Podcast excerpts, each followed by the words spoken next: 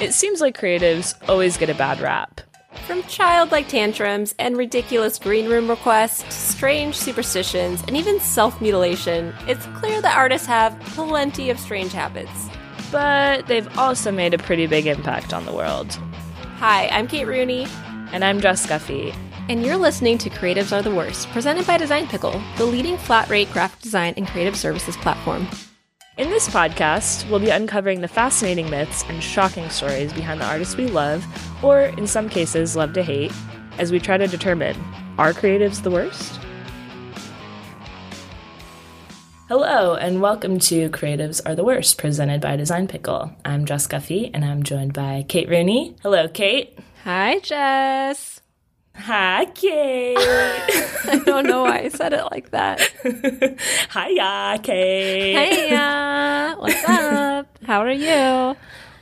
We're uh, recording a podcast episode. Breaking news for everyone. Wow.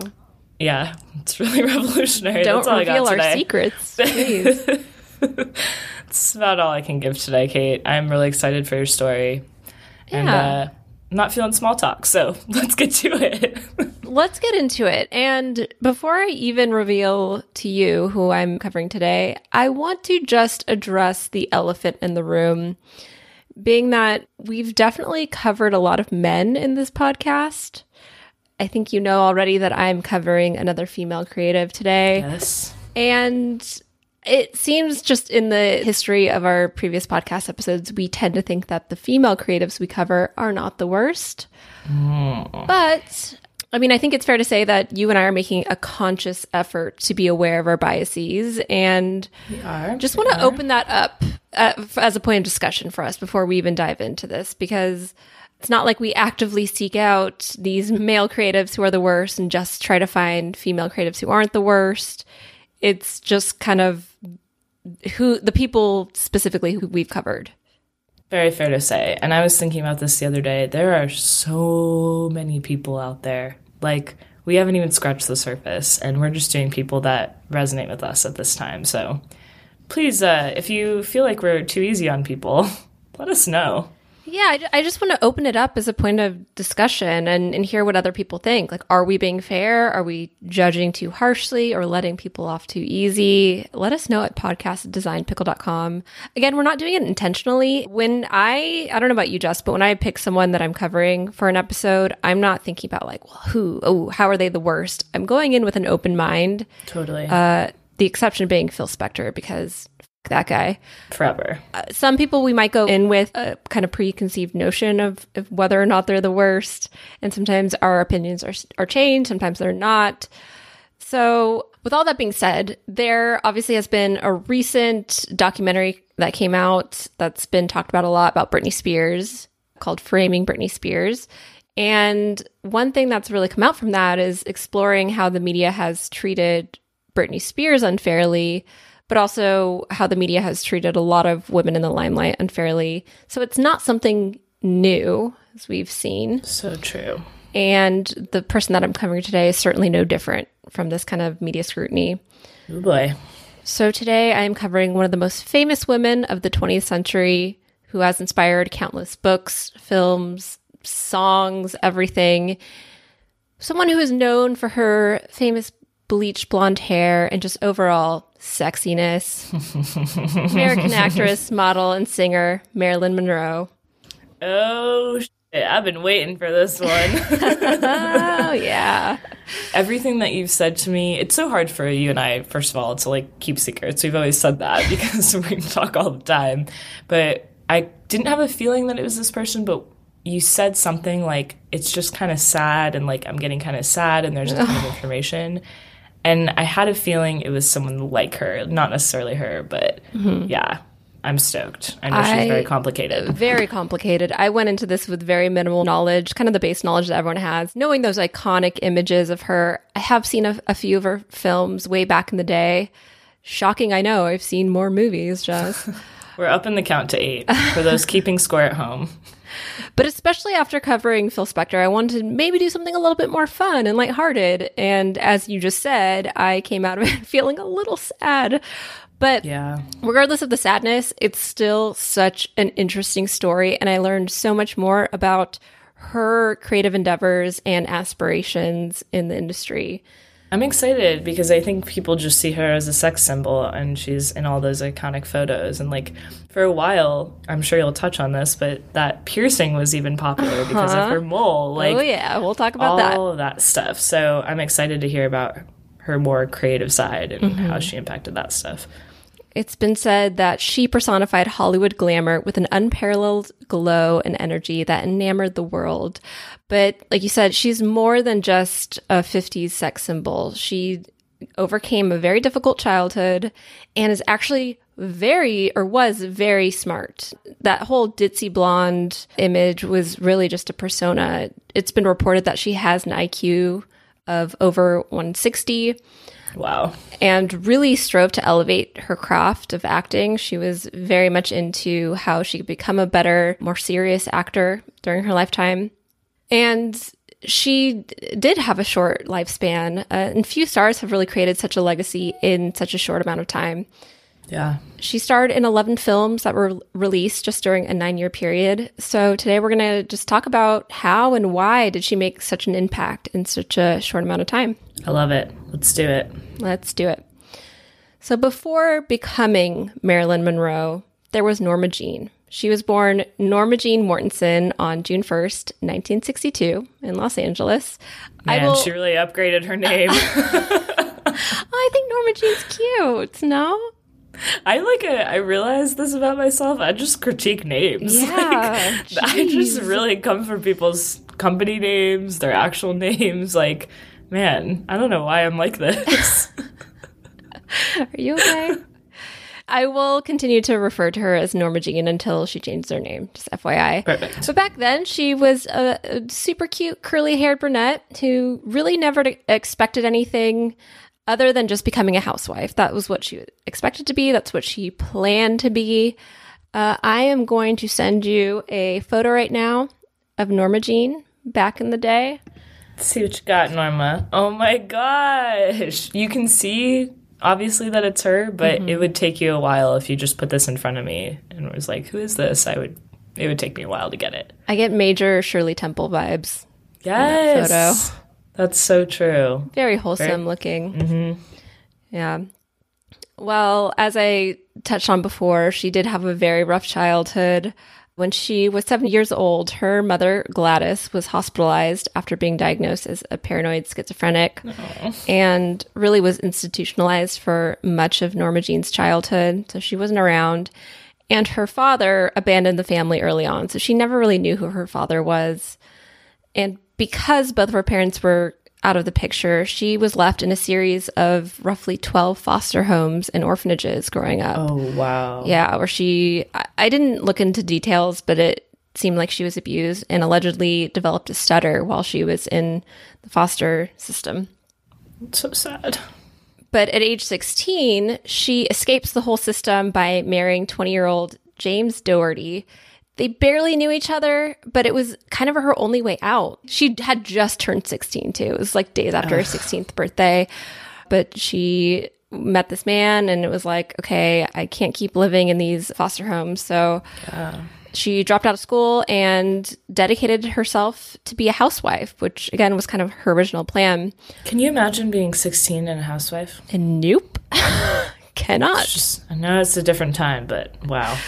Wow. extremely different time. That was kind of the only route at the time. And that's what she seemed to have wanted then. I mean, I'm sure that's just, again, sign of the times. But like I said before, she was very, very bright and turns out to be a hustler. Like she works hard. So this was the first of her three marriages, her very highly publicized marriages, and the first of many sultry love affairs that we will touch on. Not all of them, but some of the Sultry sultry. Spicy. I mean, that's kind of what she's known for. Not just that, but she's definitely known for some of these high profile uh, relationships that she's had in her time. Totally. Now, of course, the happy times for these newlyweds did not last very long. Her husband, James, became a merchant marine, and soon he was shipped out to the Pacific, and just leaving Norma Jean alone at home, where she became very bored and lonely. Yeah.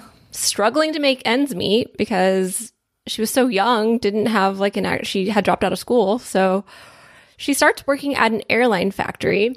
Oh boy. And this was kind of a, a part of the big like World War II push, uh, like getting rallying the country together to help the war efforts. But she's working at this airline factory, doing inspections and stuff like that. And this is when her first big break kind of happens because the government actually came through the factory to take promotional photos of the women working in the factory to show like hey look look at all these women Rosie helping the Riveter, yeah. exactly uh, but it was kind of realized that she's super photogenic huh look at that so once she realized that she started taking modeling courses and started working as a part-time model Hmm, I never knew how that happened. Very interesting. Mm-hmm. she was hard at work at the factory and someone came through snapping photos for publicity and they were like wow you're pretty let's do this You're pretty. hey so when she becomes a part-time model the owner of the agency that she worked for the modeling agency said that she was one of the most ambitious and hardworking models at the time so again we're seeing her ambition here already at such a young age she appeared on over 33 magazine covers within that that time frame and this is where she starts to really become Marilyn Monroe. Hmm. Yeah, so she obviously had great success with modeling, and that led her to start dreaming about becoming an actress, getting into Hollywood. And it all starts, as with many bright, shining female stars, by divorcing her husband. It all starts with divorce, people. Tips mean- from creatives are the worst. they were so young, and it was kind of a means for her to escape the whole system. Yeah. They did really love each other, it seemed like, but uh, he was gone. I mean, he wasn't even home. She was alone. So they get divorced. She bleaches her hair to from brunette to blonde and then signed a one year, $125 a month contract with 20th Century Fox $125. per month. That's so crazy to think about. Making the big bucks. Yeah. Except not really. yeah, not at all. Once she joined 20th Century Fox, though, the casting director suggested that she take the name Marilyn and add her grandmother's last name, Monroe. So this is when she mm. became Marilyn Monroe, no longer Norma Jean. Isn't it crazy how many celebrities actually don't go by their given names? Like they just come up with names for themselves. I think that's an under. It's like not talked about as much as I would like it to be talked about. You're very it's so passionate about names, I apparently. know. I don't know where this comes from, but like it's so interesting to me when people are just like, mm, actually, I'm gonna go by Marilyn, or like people tell them, oh, you have to go by this name because it's more marketable. Like it's just such a weird phenomenon. What's the thing where it's like your pet's name and the street you lived on? What would be your star name? Storm Timberwick.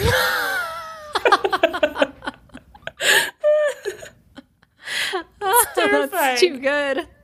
it's terrifying, Storm Timberwick? That's powerful.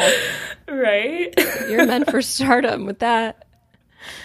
Oh man. It's never too late. Wow. Mine's Anyways. not not as exciting. Max Well, now we have to hear Caniohe. Whoa, whoa, whoa! Say that again. Max Caniohe. Wow, the last name's cool though.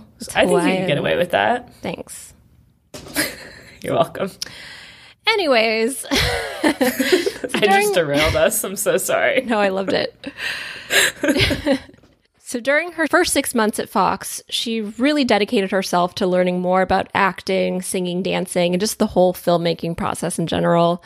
The studio enrolled her in the Actors Laboratory Theater so she could work on becoming a better actress.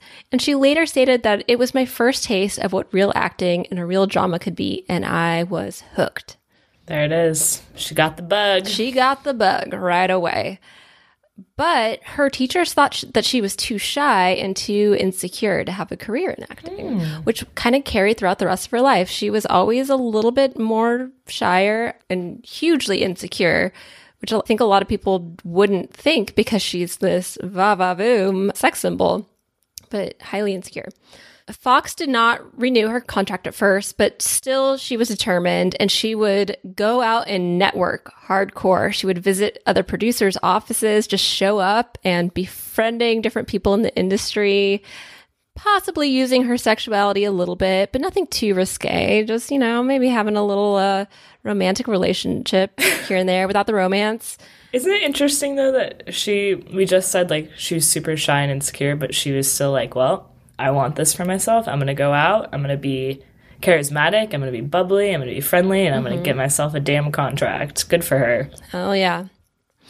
So she eventually built a friendship with, or a relationship, who knows, with Fox executive Joseph Schenck, probably saying that incorrectly. And he helped her get in touch with the head executive of Columbia Pictures hmm. to sign her.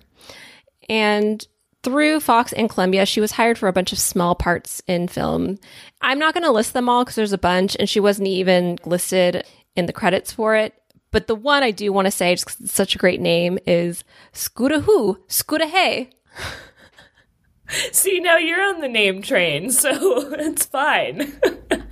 That movie name is so great, and it ha- actually has exclamation marks after Who and Hey, so you have to yell it, Scudda Hoo, Scudda Hay.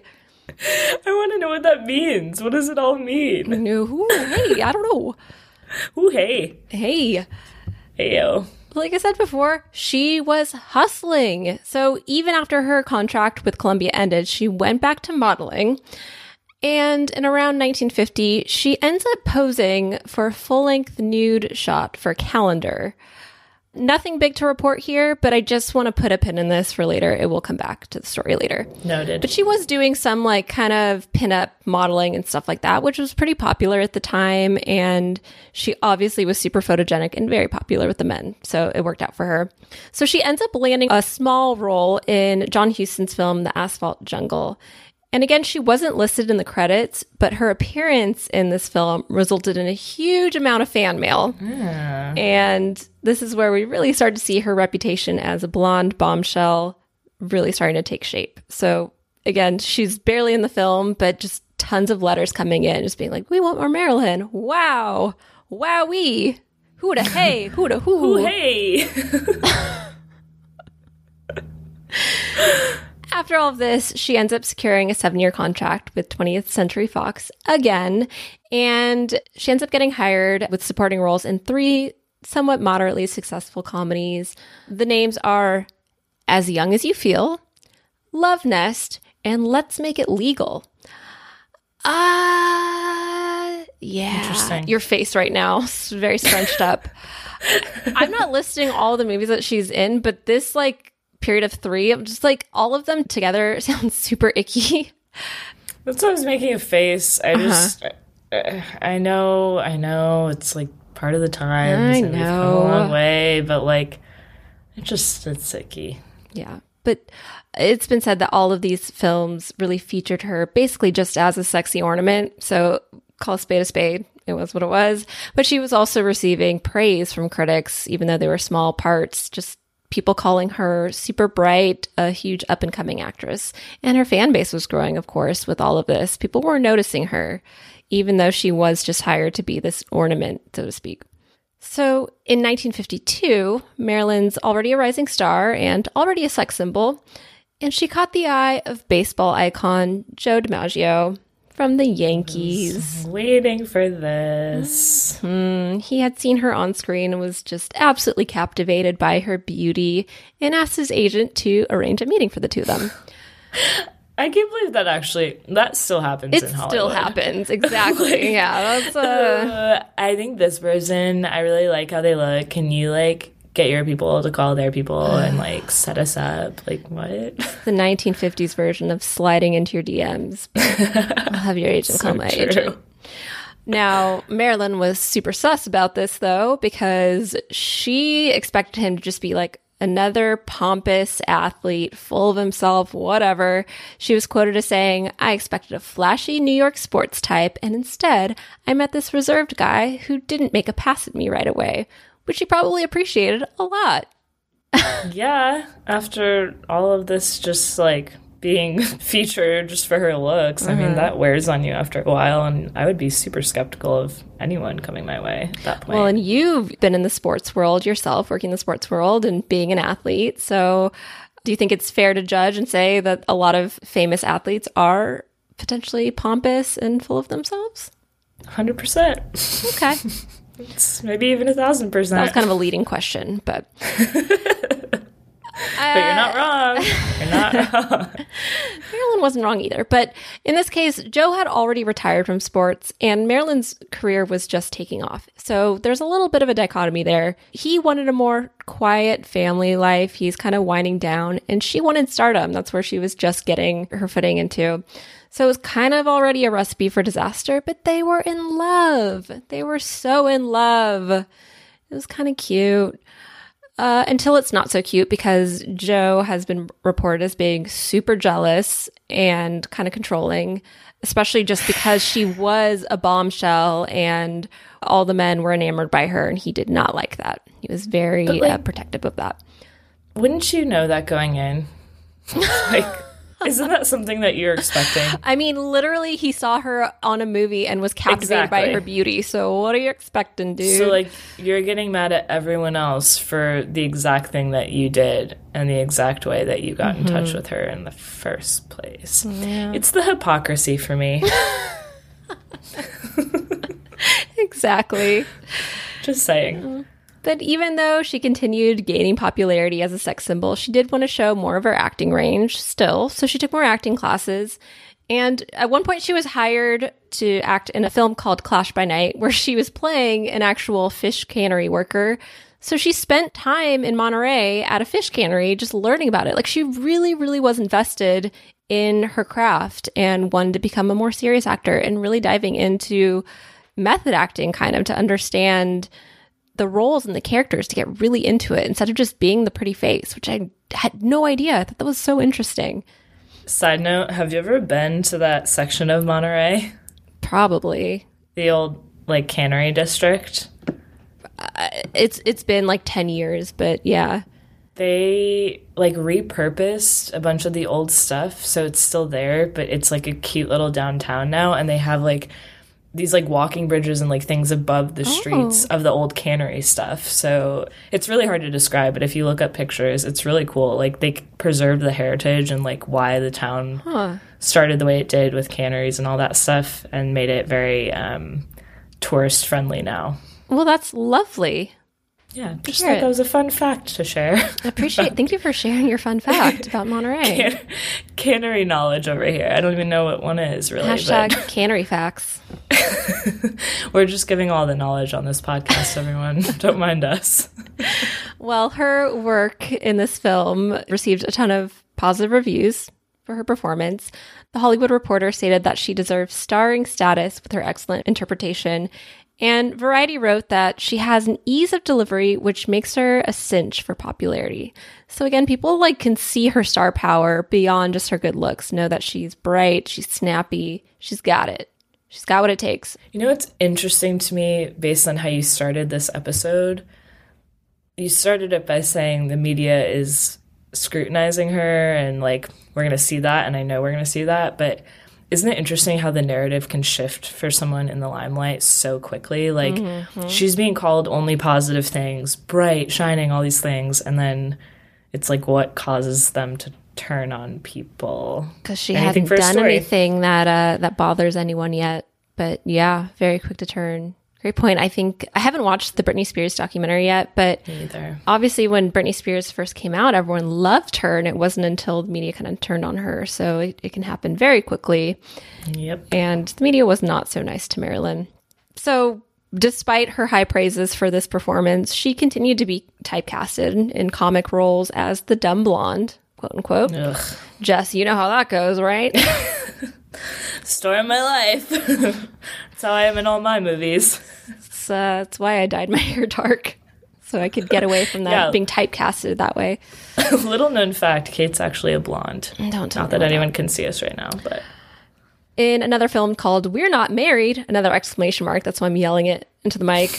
Her role was solely created to present Marilyn in two bathing suits. And great.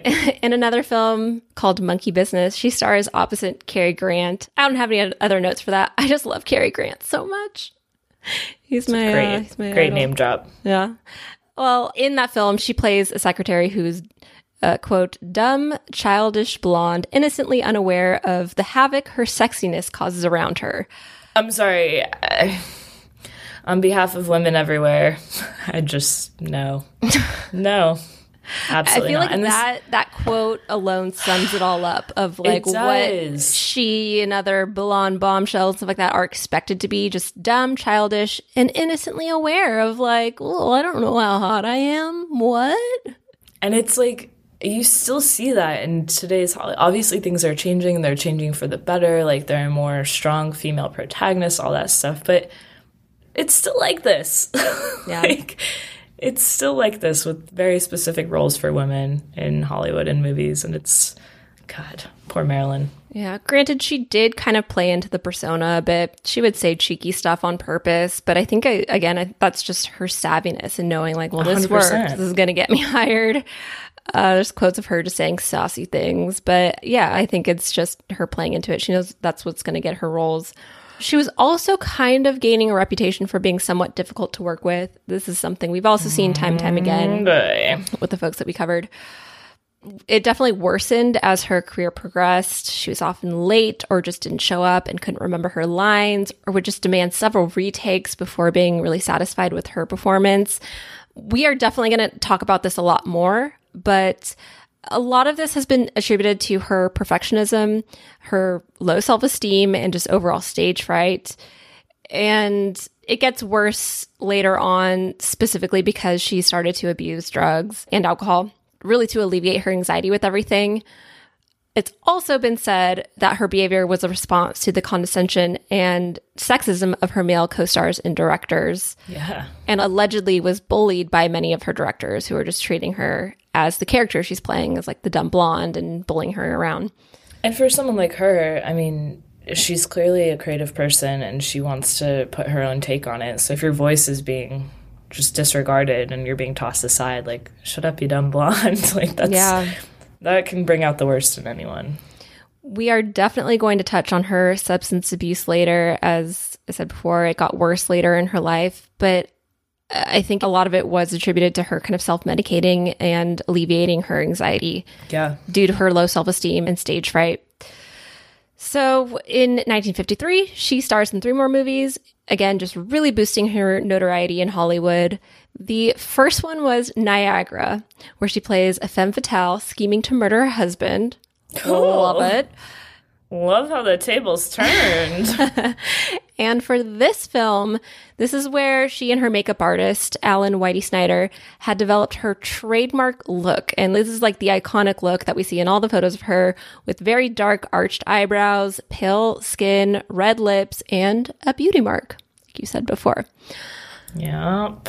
So, total sidebar here, but when I got to this point in my research, I went down a rabbit hole learning about the history of beauty marks because I was like, oh, yeah, yeah, her beauty mark. Wait a second. When did that become a thing? Why is that a thing for people to do like fake moles and stuff like that on their skin? That's such a good point. Please enlighten me. Well, let me tell you, Jess, because I uh, I probably spent more time researching this than actually Marilyn Monroe. I don't blame you, though. That's so weird. I never thought about it that way. Well, to kick it off, there's a great article from on rack.com that has this quote saying, It involves gruesome death, witch trials, definitely some puritanical political philosophies, divine prophecy, public humiliation, and arbitrary opinions dressed up as scientific fact used as the basis to defend torture. For a beauty mark? Beauty marks. Yeah. Okay, so that's just setting the stage, but it really dates back to like ancient history because the Greeks and Romans had a theory that the gods would send down dark spots from Olympus to spoil perfect faces because they were jealous of humans who had blemish free faces. So they would like send down moles on people. It was from the gods.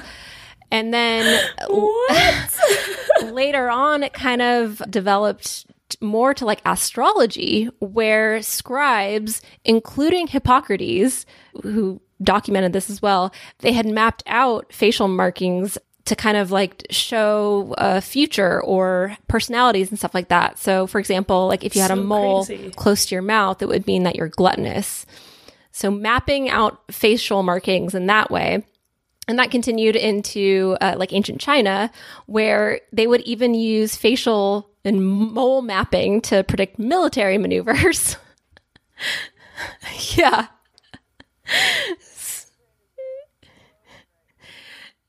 It's gonna get weirder. Okay, so This is my favorite sidebar I've ever done. so then in the Middle Ages, any kind of body uh, abnormality, so like pimples or birthmarks, it was a sign of witchcraft. of course it was. And uh, you ever, Everything's just witchcraft. have you ever heard of the phrase "witch's teat"? No. No. Oh God, I thought for sure you would know that. well, that's it's what? uh, witch's teat, like a No. boob. Th- that's what they would call it in the medieval times. Is like if you had a pimple or a mole or something, they would call it a witch's teat, and people with witch's teats would be condemned. I I thought that was like a normal thing because my dad used to always say it's like it's cold as a witch's teat, and I don't know why or where that came from, but apparently it came from medieval times. Oh my god. Uh huh. So then as we move, so it's now it's tied to like witches and witchcraft and dark stuff and whatnot. But then in the 17th and 18th centuries, well, this is the time when like the smallpox outbreak came out, and also a lot of people had syphilis.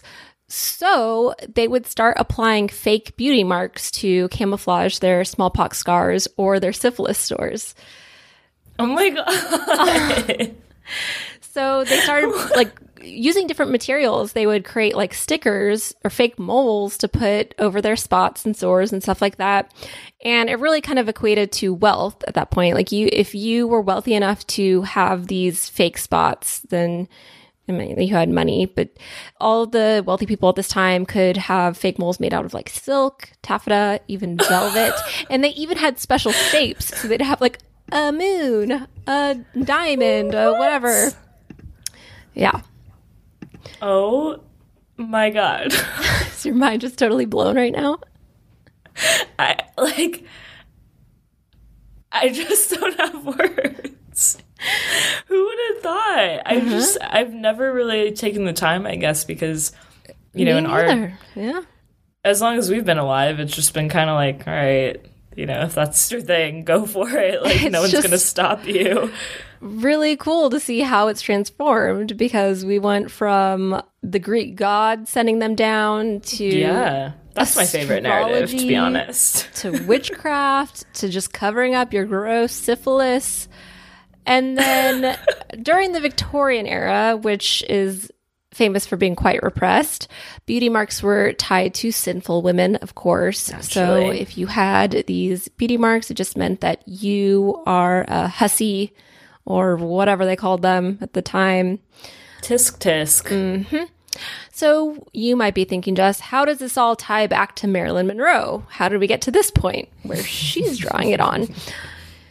So by the time Marilyn is kind of up and coming, this is during the golden age of Hollywood, where unlike any time before, women's faces are super huge on screen. People had not seen this before. They didn't have TVs or movies, especially movies where it's like massive and there's close ups and showing emotion of people's faces. So actresses really started to accentuate some of their best features and trying to achieve a more uh, unique look by applying fake beauty marks. And So that's what Marilyn did. It really kind of started with Marilyn, which I had no idea that she was one who sort of kicked off this trend. There were obviously other actresses, especially during like uh, silent movie times and during the flapper era of the 20s, that it kind of became a little bit more mainstream. But Marilyn was the one who made it huge at this time. And of course, she had it by her mouth to accentuate her sex appeal there has been a lot of debate of whether or not it was fake. People are saying like she always had it, she was just covering it up with makeup, but there's been photos showing that it like moved around her face, so it's pretty much uh, assumed that it, it was a fake beauty mark. Imagine one little tiny spot on your face causing so much speculation, different stories. Like, what? Yeah. One tiny, tiny little dot. The dot heard round the world. and like you said at the top of the episode, Jess, her beauty mark inspired the Monroe piercing, which is a little stud on the upper left side of a lip. It became really popular in the kind of like 2000s, I guess, yeah. especially after Amy Winehouse had it. Uh, so, yeah, that's the history of the beauty marks and the Monroe piercing. I feel like I just listened to a TED talk within our podcast. and I'm here for it. Thanks for coming to my TED talk. Goodbye. and with that, let's take a quick break. Hey, Jess, what do you call a pickle sale? I don't know. What do you? A sweet dill. Oh, I see what you did there. Yeah, that joke might be the worst, but you know what's not the worst? Design Pickle. That's right. Design Pickle is the world's leading flat rate creative services platform, offering so many features. I could go on and on, but some of my favorites are unlimited requests, unlimited revisions, Adobe source files, brand profiles, et cetera, et cetera, et cetera. Yeah, and on top of all those great features, there's also a 30 day satisfaction guarantee. So all new users can sign up, try it for a month, and see if it's a good fit for you or your business. And extra bonus if you're a listener of this podcast, sign up using the code WORST and get $100 off your first month of any of our plans. That's right. That's code WORST, W O R S T, all caps, and get $100 off any plan for your first month. That's a pretty sweet deal indeed. So, after appearing in Niagara, America was pretty torn about Marilyn because half the country was in love with her, and half of them saw her as just an overly sexualized harlot. Harlot, that word cracks me up. Oh, that's a great word. So, in 1953, she stars as Lorelei Lee in the musical comedy Gentlemen Prefer Blondes. You might be familiar with the song from this movie, Diamonds Are a Girl's Best Friend. That's where that lovely song comes from. And Back in my very limited dance days, we did a tap dance to that of song. Of course you did. Gonna have to see that. Do you still have tap shoes? Yeah. I think I stopped dance when I was like nine because I told my parents that I was more comfortable rolling around in dirt on the softball field. that sounds about right. Yep. So, on the surface, this film is really kind of seems like a misogynistic punchline about gold diggers and gold digging women in general. But I read this article from AV Club that has a different view of it that I really appreciated because I think this is probably or maybe what Marilyn viewed it as, but they said that Gentlemen Prefer Blondes combines the glitteringly feminine feminism of Legally Blonde with comedic pleasures of watching schemers cheat the system by cheating the rich and Dirty Rotten Scoundrels. So it's kind of what? like Dirty Rotten scoundrels, which I kind of love because I think about Legally Blonde and. Uh, what a great film, you know, but it's not so much just making fun at blondes, it's showing like they are multifaceted and aren't always stupid. They can do more. And thank I you, love, Kate. You're welcome. You're not as dumb as everyone thinks you are, Jess. I can read. I promise. well. there are t- two there are two great quotes from this film that I just want to say. The first one is Marilyn saying, Don't you know that a rich man is like a pretty girl? You don't marry her just because she's pretty. But my goodness, doesn't it help? doesn't oh, it? Oh yeah. my God. I love that. and the second one, I think, just also ties into Marilyn's whole life is her saying, I can be smart when it's important, but most men don't like it. Snaps. Snaps. Snaps, Snaps all around. Marilyn. Now, this film became one of the biggest box office successes of the year. And in the same year, she stars in the romantic comedy How to Marry a Millionaire. And this had like basically the same formula. It's about gold diggers finding rich husbands. This was also another. I ain't saying she a gold digger, right? She... exactly, but yeah, she was having like huge success at this point of her career. And around this time, uh, well, it's somewhat fairly common knowledge that Marilyn Monroe was featured on the cover and centerfold of the first issue of Playboy. But mm. Jess, in reality, Hugh Hefner just used older photos of her to launch his new magazine. She had not consented to it, and she didn't get paid a dime from Hugh Hefner. Of course not. Yeah, so this was what I said earlier that she had posed nude for the calendar. This is where he pulled the photos from. So these were photos that were taken long, long time ago before she was this big Hollywood star. He used them because he was launching this magazine and wanted to make it super popular. So he buys them from the photographer. Fuck off, Hugh. Just, I have zero tolerance for that whole thing. Yeah. We can talk about that in a separate episode, but no. Yeah, the, these were those photos were taken in like 1949. She was strapped for cash, and she posed with a pinup photographer, really to make a car payment. And the photographer told her, "Oh, don't worry, we're going to make you look unrecognizable in these photos." And she had used the name Mona Monroe when she uh, posed for these. But like I said, Hugh Hefner bought the photos, and when he put them on the cover, it was splashed with the famous Marilyn Monroe nude. So obviously, like sparking eye, oh, oh my gosh, we have to see this. She has been stated as saying, I never even received a thank you from all of those who made millions off a nude Marilyn photograph. The I hate this. I hate it. hey man, it's it's part of history, it's part of the story. And I had heard that she was on the first cover, and that was like such a important part of Playboy. I don't know why I know that, but uh, I had no, No idea comment, that she never consented to it.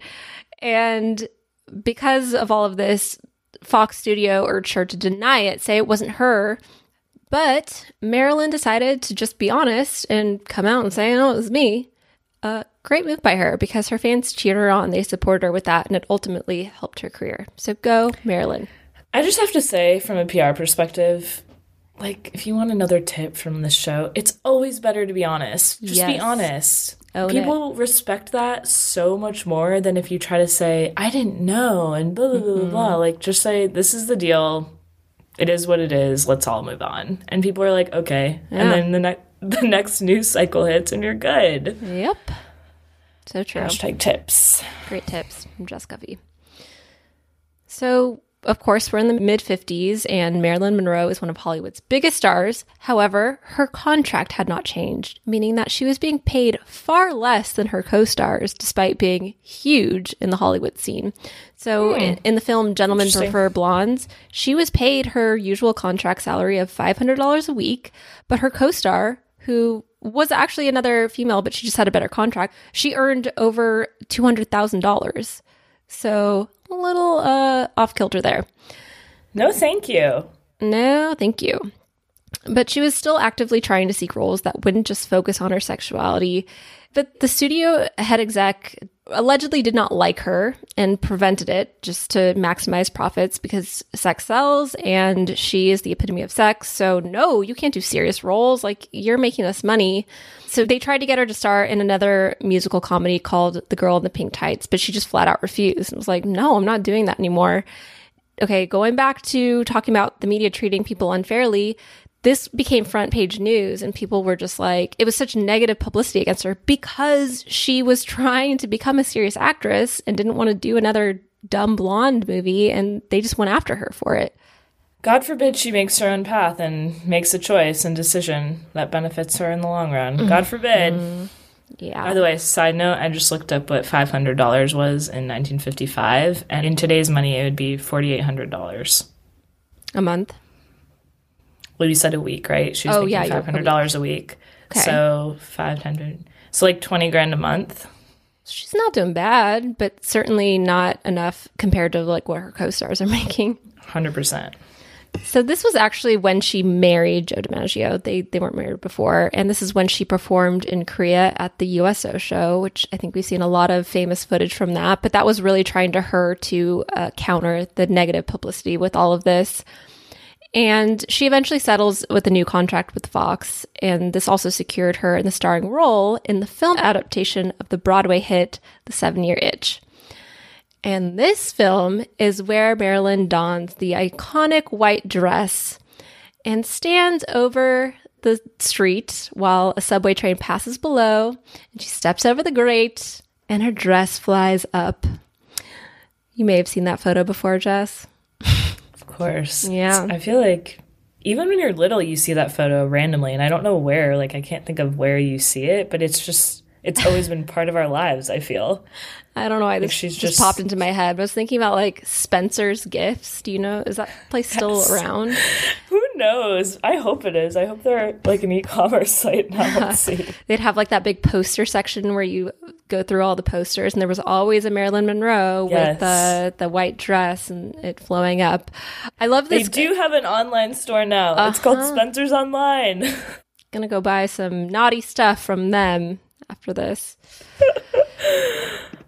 Oh well, while she was filming that, I guess in the I, I haven't seen this actual scene from the film, but uh, apparently she steps over the grate and says, "Ooh, do you feel the breeze from the subway?"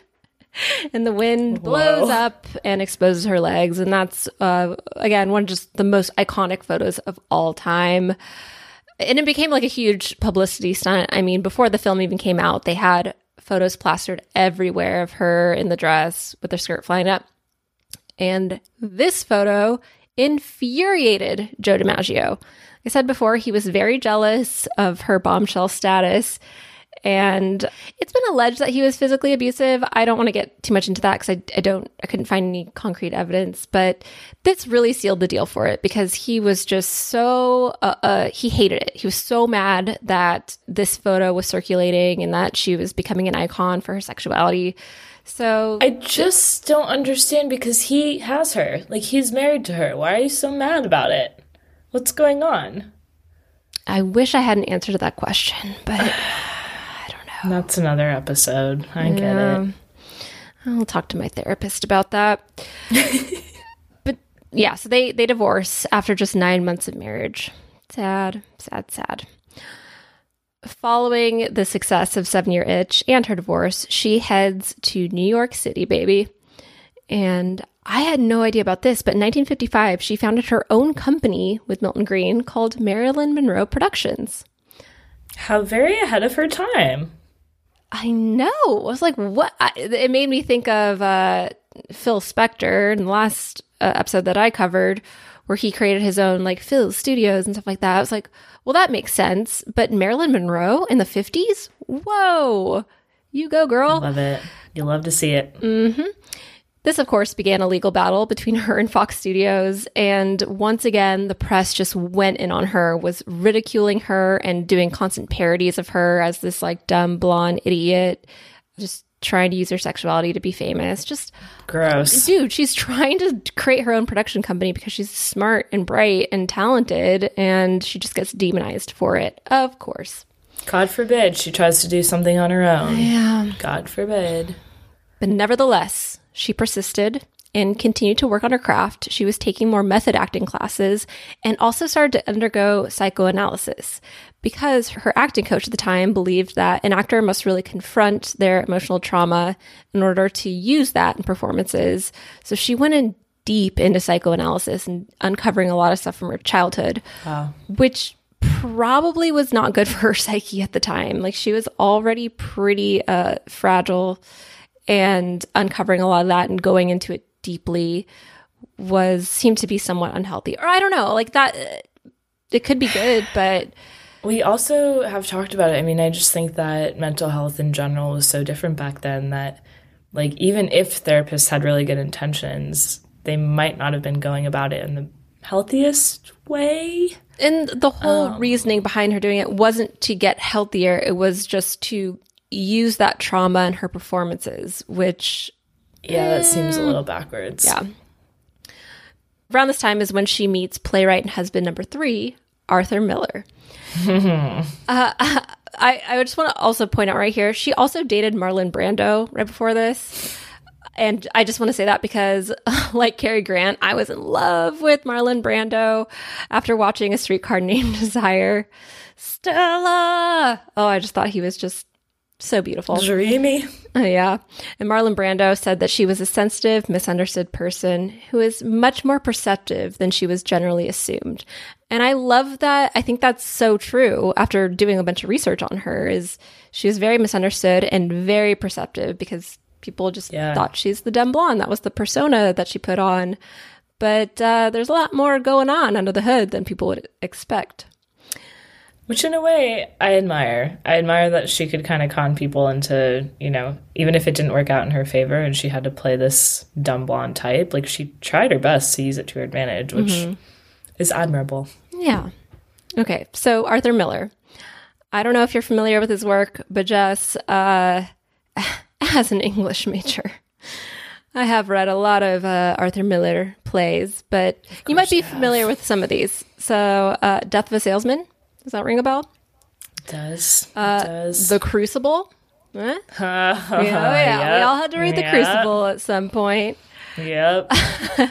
one of my favorite this isn't in my notes but i just want to share uh there's a character in the crucible that's uh well they're talking about pontius pilate from the bible Yep. but we had to read it aloud in high school and this one guy kept calling it pontius pilate and i just could never get over that like is he doing pilates Some people also say Pontius. Like, oh that's so i'm saying it wrong so it's No, like I think it's one of those words that you Pontius. just say Pontius Pilate or Pontius Pilate. Pontius pilate Teach us something, listeners. If you know, let us know. I like how I'm making fun of someone for saying it wrong, but I also said it wrong. Not confirmed though. I don't know. Like, it, I think it's one of those words that you can Oh, just man. fuck around with. Yeah. So when they first met, Arthur left his first wife to get married to Marilyn. And at the time, she was reconsidering her whole career after just being raked through the, you know, the Yeah. polls with the media and stuff like that. She's like, I'm over Hollywood. She said, I hate Hollywood. I don't want it anymore. I just want to live quietly in the country and just, you know, do my thing. Again, not a new theme for us on right. this show. she actually converted to Judaism too because of Arthur Miller. And it turns out because of her conversion to Judaism, all of her films were banned in Egypt, oddly enough. All right, Egypt. Yep. And the public saw them as a huge mismatch because, you know, she's this sex symbol and he's an intellectual. There was a headline in the newspapers that said, Egghead weds hourglass and stuff like that. Like it was a big deal. People were like, well, he's so smart and she's ditzy and blonde. So how could it work? But it was a good life for her at first. I mean, they lived a normal life for two years. She was able to kind of become that housewife that she always, or she originally, not that she always wanted to become, but that she originally intended to become. But in 1956, Arthur Miller was called before the House of Un American Activities Committee. And he was, I feel like we've mentioned that committee before, maybe in the Disney episode. Oh, maybe It sounds yes, it- familiar. It, totally is the Disney episode because it's the same thing. It's so the play, The Crucible, is a story about the Salem witch trials, of course, but it's an allegory about McCarthyism, which is the United States uh, accusing people of being communists, and that's what happened to Disney too, right? Yeah, he accused the illustrators of being all communists when Yeah. they left the studio. Yep.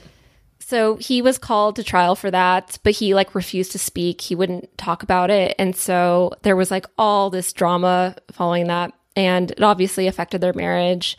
They ha- also had a couple of miscarriages.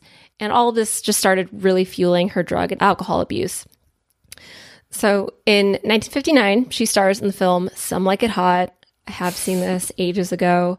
But at this point, her marriage was already crumbling and her mental state was just really deteriorating. Yeah. While filming, the tension on set was super unbearable. They'd have to do just endless retakes. She couldn't remember her lines. And when later asked, her co star, Tony Curtis, uh, was asked how he enjoyed the love scenes with the world's top sex symbol, he bluntly replied that it was like kissing Hitler. Ooh, yikes. That's uh that's a little aggressive. No, she was not in a good spot. But regardless, the final film was magical. It received six Oscar nods. It earned her a Golden Globe for Best Actress and has been voted as one of the best films ever made. So, we also will see this kind of later on, but like she has a really rough time filming. The rest of the crew gets frustrated with her, but the end result is magical. Like it just works and people are enamored by her and her talent shines through somehow. It's crazy. So the last film that Marilyn completed was John Huston's The Misfits. And this was actually written by her husband, Arthur, just to get her in a dramatic role, the dramatic role that she always wanted. Unfortunately, though, this is when the marriage really fell apart. She was relying heavily on prescription drugs and again could barely remember her lines. They ended up divorcing just before the film's premiere, sadly. And her drug addiction was so bad at this point. I mean, she was on like barbiturates, amphetamines, everything.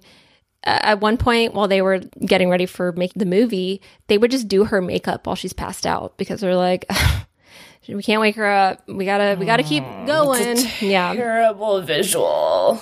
That is so sad. I know it is really awful. And while filming her next project, Something's Got to Give, her just chronic lateness and addiction eventually got her fired. And once again, Jess, I cannot believe we're covering another person who was committed to a mental hospital, but at this point, she was committed. I did not know that about her. Me neither. I had no idea. And this was uh, later in her life, at the end of her career. Spoiler alert. Yeah, she was admitted briefly to a mental hospital. And she was helped by her ex husband, Joe DiMaggio. They remained friends after everything, which is kind of nice to think about at least. He really wanted to help her out and get her healthy again. She eventually was released and approved to return to the film, but she didn't go back to work.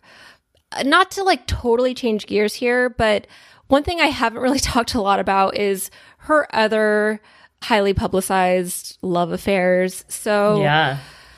I'm going to talk about this now because this was around the time that she was reported to have a relationship with Frank Sinatra. Well, people, it, but he was Joe DiMaggio's friend, so it made things a little awkward. And they yeah, tried to keep it very hush hush. They tried to keep it a secret. But I thought it was interesting in reading about this because it's been said that they bonded over their own personal struggles and their depression, insomnia, and whatnot. Mm. They were able to bond through their pain. But eventually, Frank Sinatra broke away from her because of her destructive behavior. It was too much for even Frank Sinatra to deal with. So he ran off and got engaged to someone else. But it was like, why? You were just with Marilyn. And they think it was just to really separate himself from her. But he yeah. really, really cared about her a lot and was sad for her.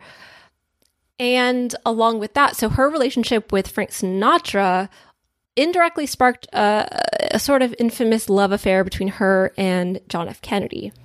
I was waiting. Yeah. And you know what's funny? Not funny, but I feel like in at least five of our previous episodes, we've mentioned JFK, even if it's just in passing. Yeah. Isn't that he weird? Has, he's had like little Easter egg appearances yeah. throughout. Connect the JFK dots. Yeah. Uh, but yeah, John F. Kennedy and Frank Sinatra were friends, uh, but also I can't remember if it's uh, yeah, I think it's JFK's sister Pat was married to Peter Lawford, who was another member of the Rat Pack. So they all had like kind of been around the same circles for a while. Frank Sinatra introduced JFK to Marilyn, and I will just say that it's never actually been super confirmed that they had a relationship. There's no concrete proof, just a lot of speculation and reports from various eyewitnesses who have seen them together in cars at hotels and stuff like that. But there is that one famous instance on Kennedy's birthday in 1962 where Marilyn Monroe gives her sultry rendition of Happy Birthday. She's singing, Happy Birthday, Mr. President. I was waiting for the imitation. I'm so glad you went through with it. I regret that immediately. I think your imitations are becoming part of the show, Kate. Like people expect it now, so you Yikes. can't deprive the people of what they want. We're gonna lose listeners then. this whole uh, scene just makes me think of Breaking Bad, though. Please tell me you've seen Breaking Bad. Jessica! I it's so heavy, Kate. Like I can't I'm you know me. Actually, like, really upset with you right now that you have not seen Breaking Bad. I know it's been on my list forever, and I like out of all the hit, things, and I just like I just watch Arrested Development and Parks and Rec oh, all over again. Like. I just I need happy. So I'm sorry. I don't think we can hang out until you watch Breaking Bad. But uh, any Breaking Bad fans out there will know what scene I'm talking about where I usually have to just fast forward through it because it's really awkward. But basically, his wife is singing that song to her boss. And it's really weird and gross and uncomfortable. Nope. Hard Yep. pass. Yep, yep. But okay, so when this happened in 1962, and Marilyn walks out in this, it's JFK's birthday, it's this whole ordeal, and she walks out in this gold sequin gown, and the audience literally gasps because she's just like so strikingly beautiful. That dress that she wore ended up uh, getting sold at an auction in 2016 for more than $5 million. Holy sh- Oh, yeah. Oh, yeah. And obviously, this performance propelled all the rumors about their affair because it was very seductive. And this is one of the few times that they were actually seen photographed together. I love this quote. One of the assistants to the president recalls that night as he first met Marilyn as well as Bobby Kennedy. And he said, I do not think I have seen anyone so beautiful, but one felt a terrible unreality about her, as if talking to someone underwater. Bobby and I engaged in mock competition for her. She was most agreeable to him and pleasant to me, but then she receded into her own glittering mist. Oh wow. Doo-doo-doo-doo-doo-doo-doo. That's that's powerful right there. Yeah. Talking to someone underwater, that is powerful. And I mm-hmm. can't even explain what that means, but you feel it, Yeah. you know? You like it's hard to articulate, but I totally understand what he was saying. She has a je ne sais quoi, but there's a sadness behind it, which a lot of people noticed and saw. Part of me wonders if their affair, this is just armchair psychology per the usual, but maybe they were both sad and like he was known to have a condition that he was doing meth and like didn't know he was doing meth. That's a whole other story. I didn't know um, that. I learned about that on drug history actually. oh, great show. but like he was kind of not great, not doing great. He had a lot of family pressure. So part of you wonders if like they just fueled the rumors because they could, and maybe they really were just friends and like hmm. kind of consoled each other on the issues. But also maybe it was as scandalous as it Yeah. seemed. Who knows? We may never know. But shortly after this very iconic moment, Marilyn was living virtually as a recluse in her Brentwood home. Again, we see another creative living alone as a recluse. And sadly, on August 5th, 1962, her maid noticed that her light was on, but the door was locked. She called Marilyn's psychiatrist, who came to break into the room where they found Marilyn dead. And the phone receiver was in her hand. She was lying down, she was nude, and there were empty pill bottles around her. So it was ruled a suicide. In the report, it said that there were a fatal amount of sedatives in her system. But as you may have heard, there are plenty of conspiracy theories about her death Oh yeah. most of which state that uh, somehow John and or Robert Kennedy were involved Yeah. basically because they were fearful that their love affairs would go public. I didn't mention before, but yeah, there were also rumors that she had a relationship with Bobby Kennedy as well. So that's where a lot of the conspiracies come from. There were also conspiracy theories that the mob was behind it. She was tied to the mob. I even saw a ludicrous one that it was about aliens and she had information about aliens. God. So uh, I, I, I'm not going to get into all of that. We, you can think what you want. Um, one thing that frustrated me, not frustrated me, but it was like I saw a bunch of quotes from her friends and people who are trying to say like she would never kill herself. This has to be she was murdered, but saying like would someone that beautiful commit suicide? Would she was such a star? And uh, I know some That's people use that. Yeah, it's like any uh, there's depression is affects a lot of people and she had been through a lot so it doesn't matter what they look like or how their career is it's you just never No. know so regardless i mean marilyn monroe just remains a cultural icon and i think some of the unknown details about her death maybe add to some of her mystique totally. but when she she was buried in, uh, I believe it was in Los Angeles, Lee Strasberg delivered the eulogy, and I just want to read it out loud because I think it's really beautiful.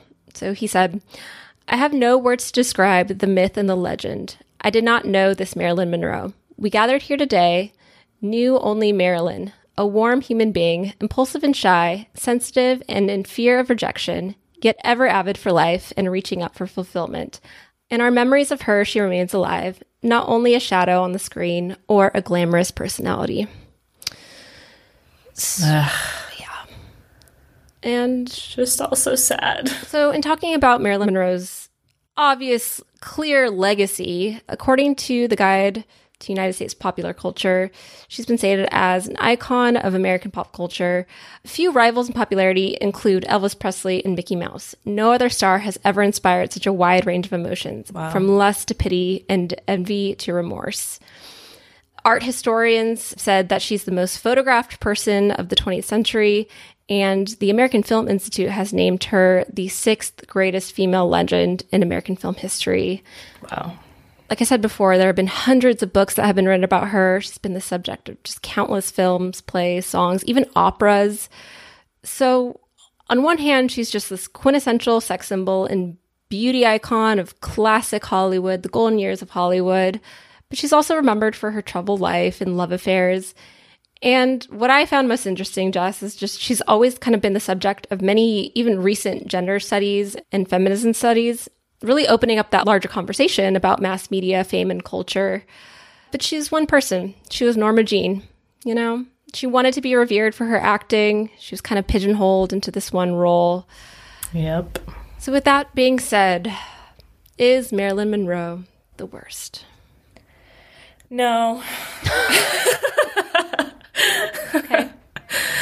I could never say she's the worst. I think it's pretty clear that her childhood really messed her up in a lot of ways. And I think she tried to overcome it. But I think at the end of the day, like we see with a lot of people, she skyrocketed to fame. And it wasn't necessarily the type of fame that she was looking for, but she felt compelled to play into it, which wears on you if you're trying to be someone that you're not or pretending to be this persona that you're not.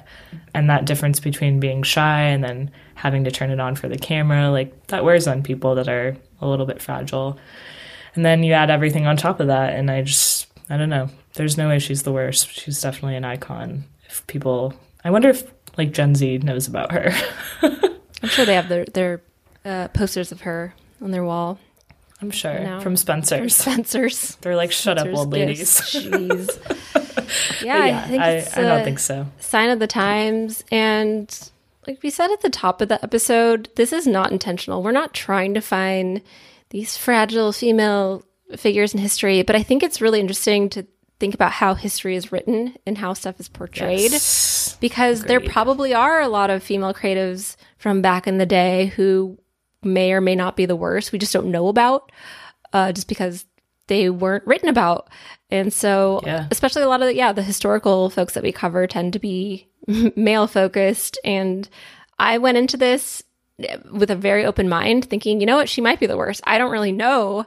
And it turned out that she was beyond that. She knew what she was seen as. She wanted more than that, but really struggled to get out of that hole. And even when she actively did so, I was kind of demonized for it.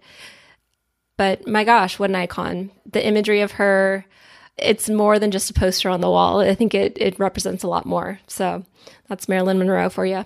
And the biggest takeaway is the production company. I mean, people didn't write about that and even said people got pissed at her for trying to do that. And I think that plays into the way that we cover a lot of females because a lot of them, unfortunately, just because of how history is, had to scratch and claw. And nowadays we can take a step back and say they weren't the worst because they were just trying to get their seat at the table. But at the time, like if we were having this conversation even 10 years ago, maybe we would have different takes. Who knows? And think about all of the huge uh, pop stars and icons of today, and even just like in general, social media. The stuff that Marilyn Monroe was demonized for is so tame yeah. compared to that. Yeah. Uh, I think a lot of people have this negative connotation of her because that's what was in the media at the time. It's just, oh, this harlot, she's just a man eater, blah, blah, blah. She wanted a lot more. She wanted a happy life. I think her marriage to Arthur Miller says a lot too, because that was a great marriage for her. She was happy to be with someone who is intellectual and kind of away from Hollywood. Yeah. I'm determined to find a female creative who is the worst, though. I'm on a mission. Don't worry about it. Yeah, if you have any ideas for us, let us know at podcast at designpickle.com or send us a little DM on Instagram at creatives are the worst. We'd love to uncover this person. Mm-hmm. Yeah. And it goes without saying with this episode and all other episodes we record, these are just our personal opinions based off our research. But like Jess said, if you have any other facts or thoughts about it, just let us know. And I hope everyone has a lovely week. Cheers. Cheers. Goodbye. Goodbye. Thanks for listening to Creatives Are the Worst. If you like what you're hearing, or if you think that we're the worst, please leave us a review on your podcast platform of choice. We'd love to hear from you. You can also contact us directly at podcasts at designpickle.com, and a big thanks to Design Pickle for sponsoring the show. Join us next week as we once again try to answer the question Are creatives the worst?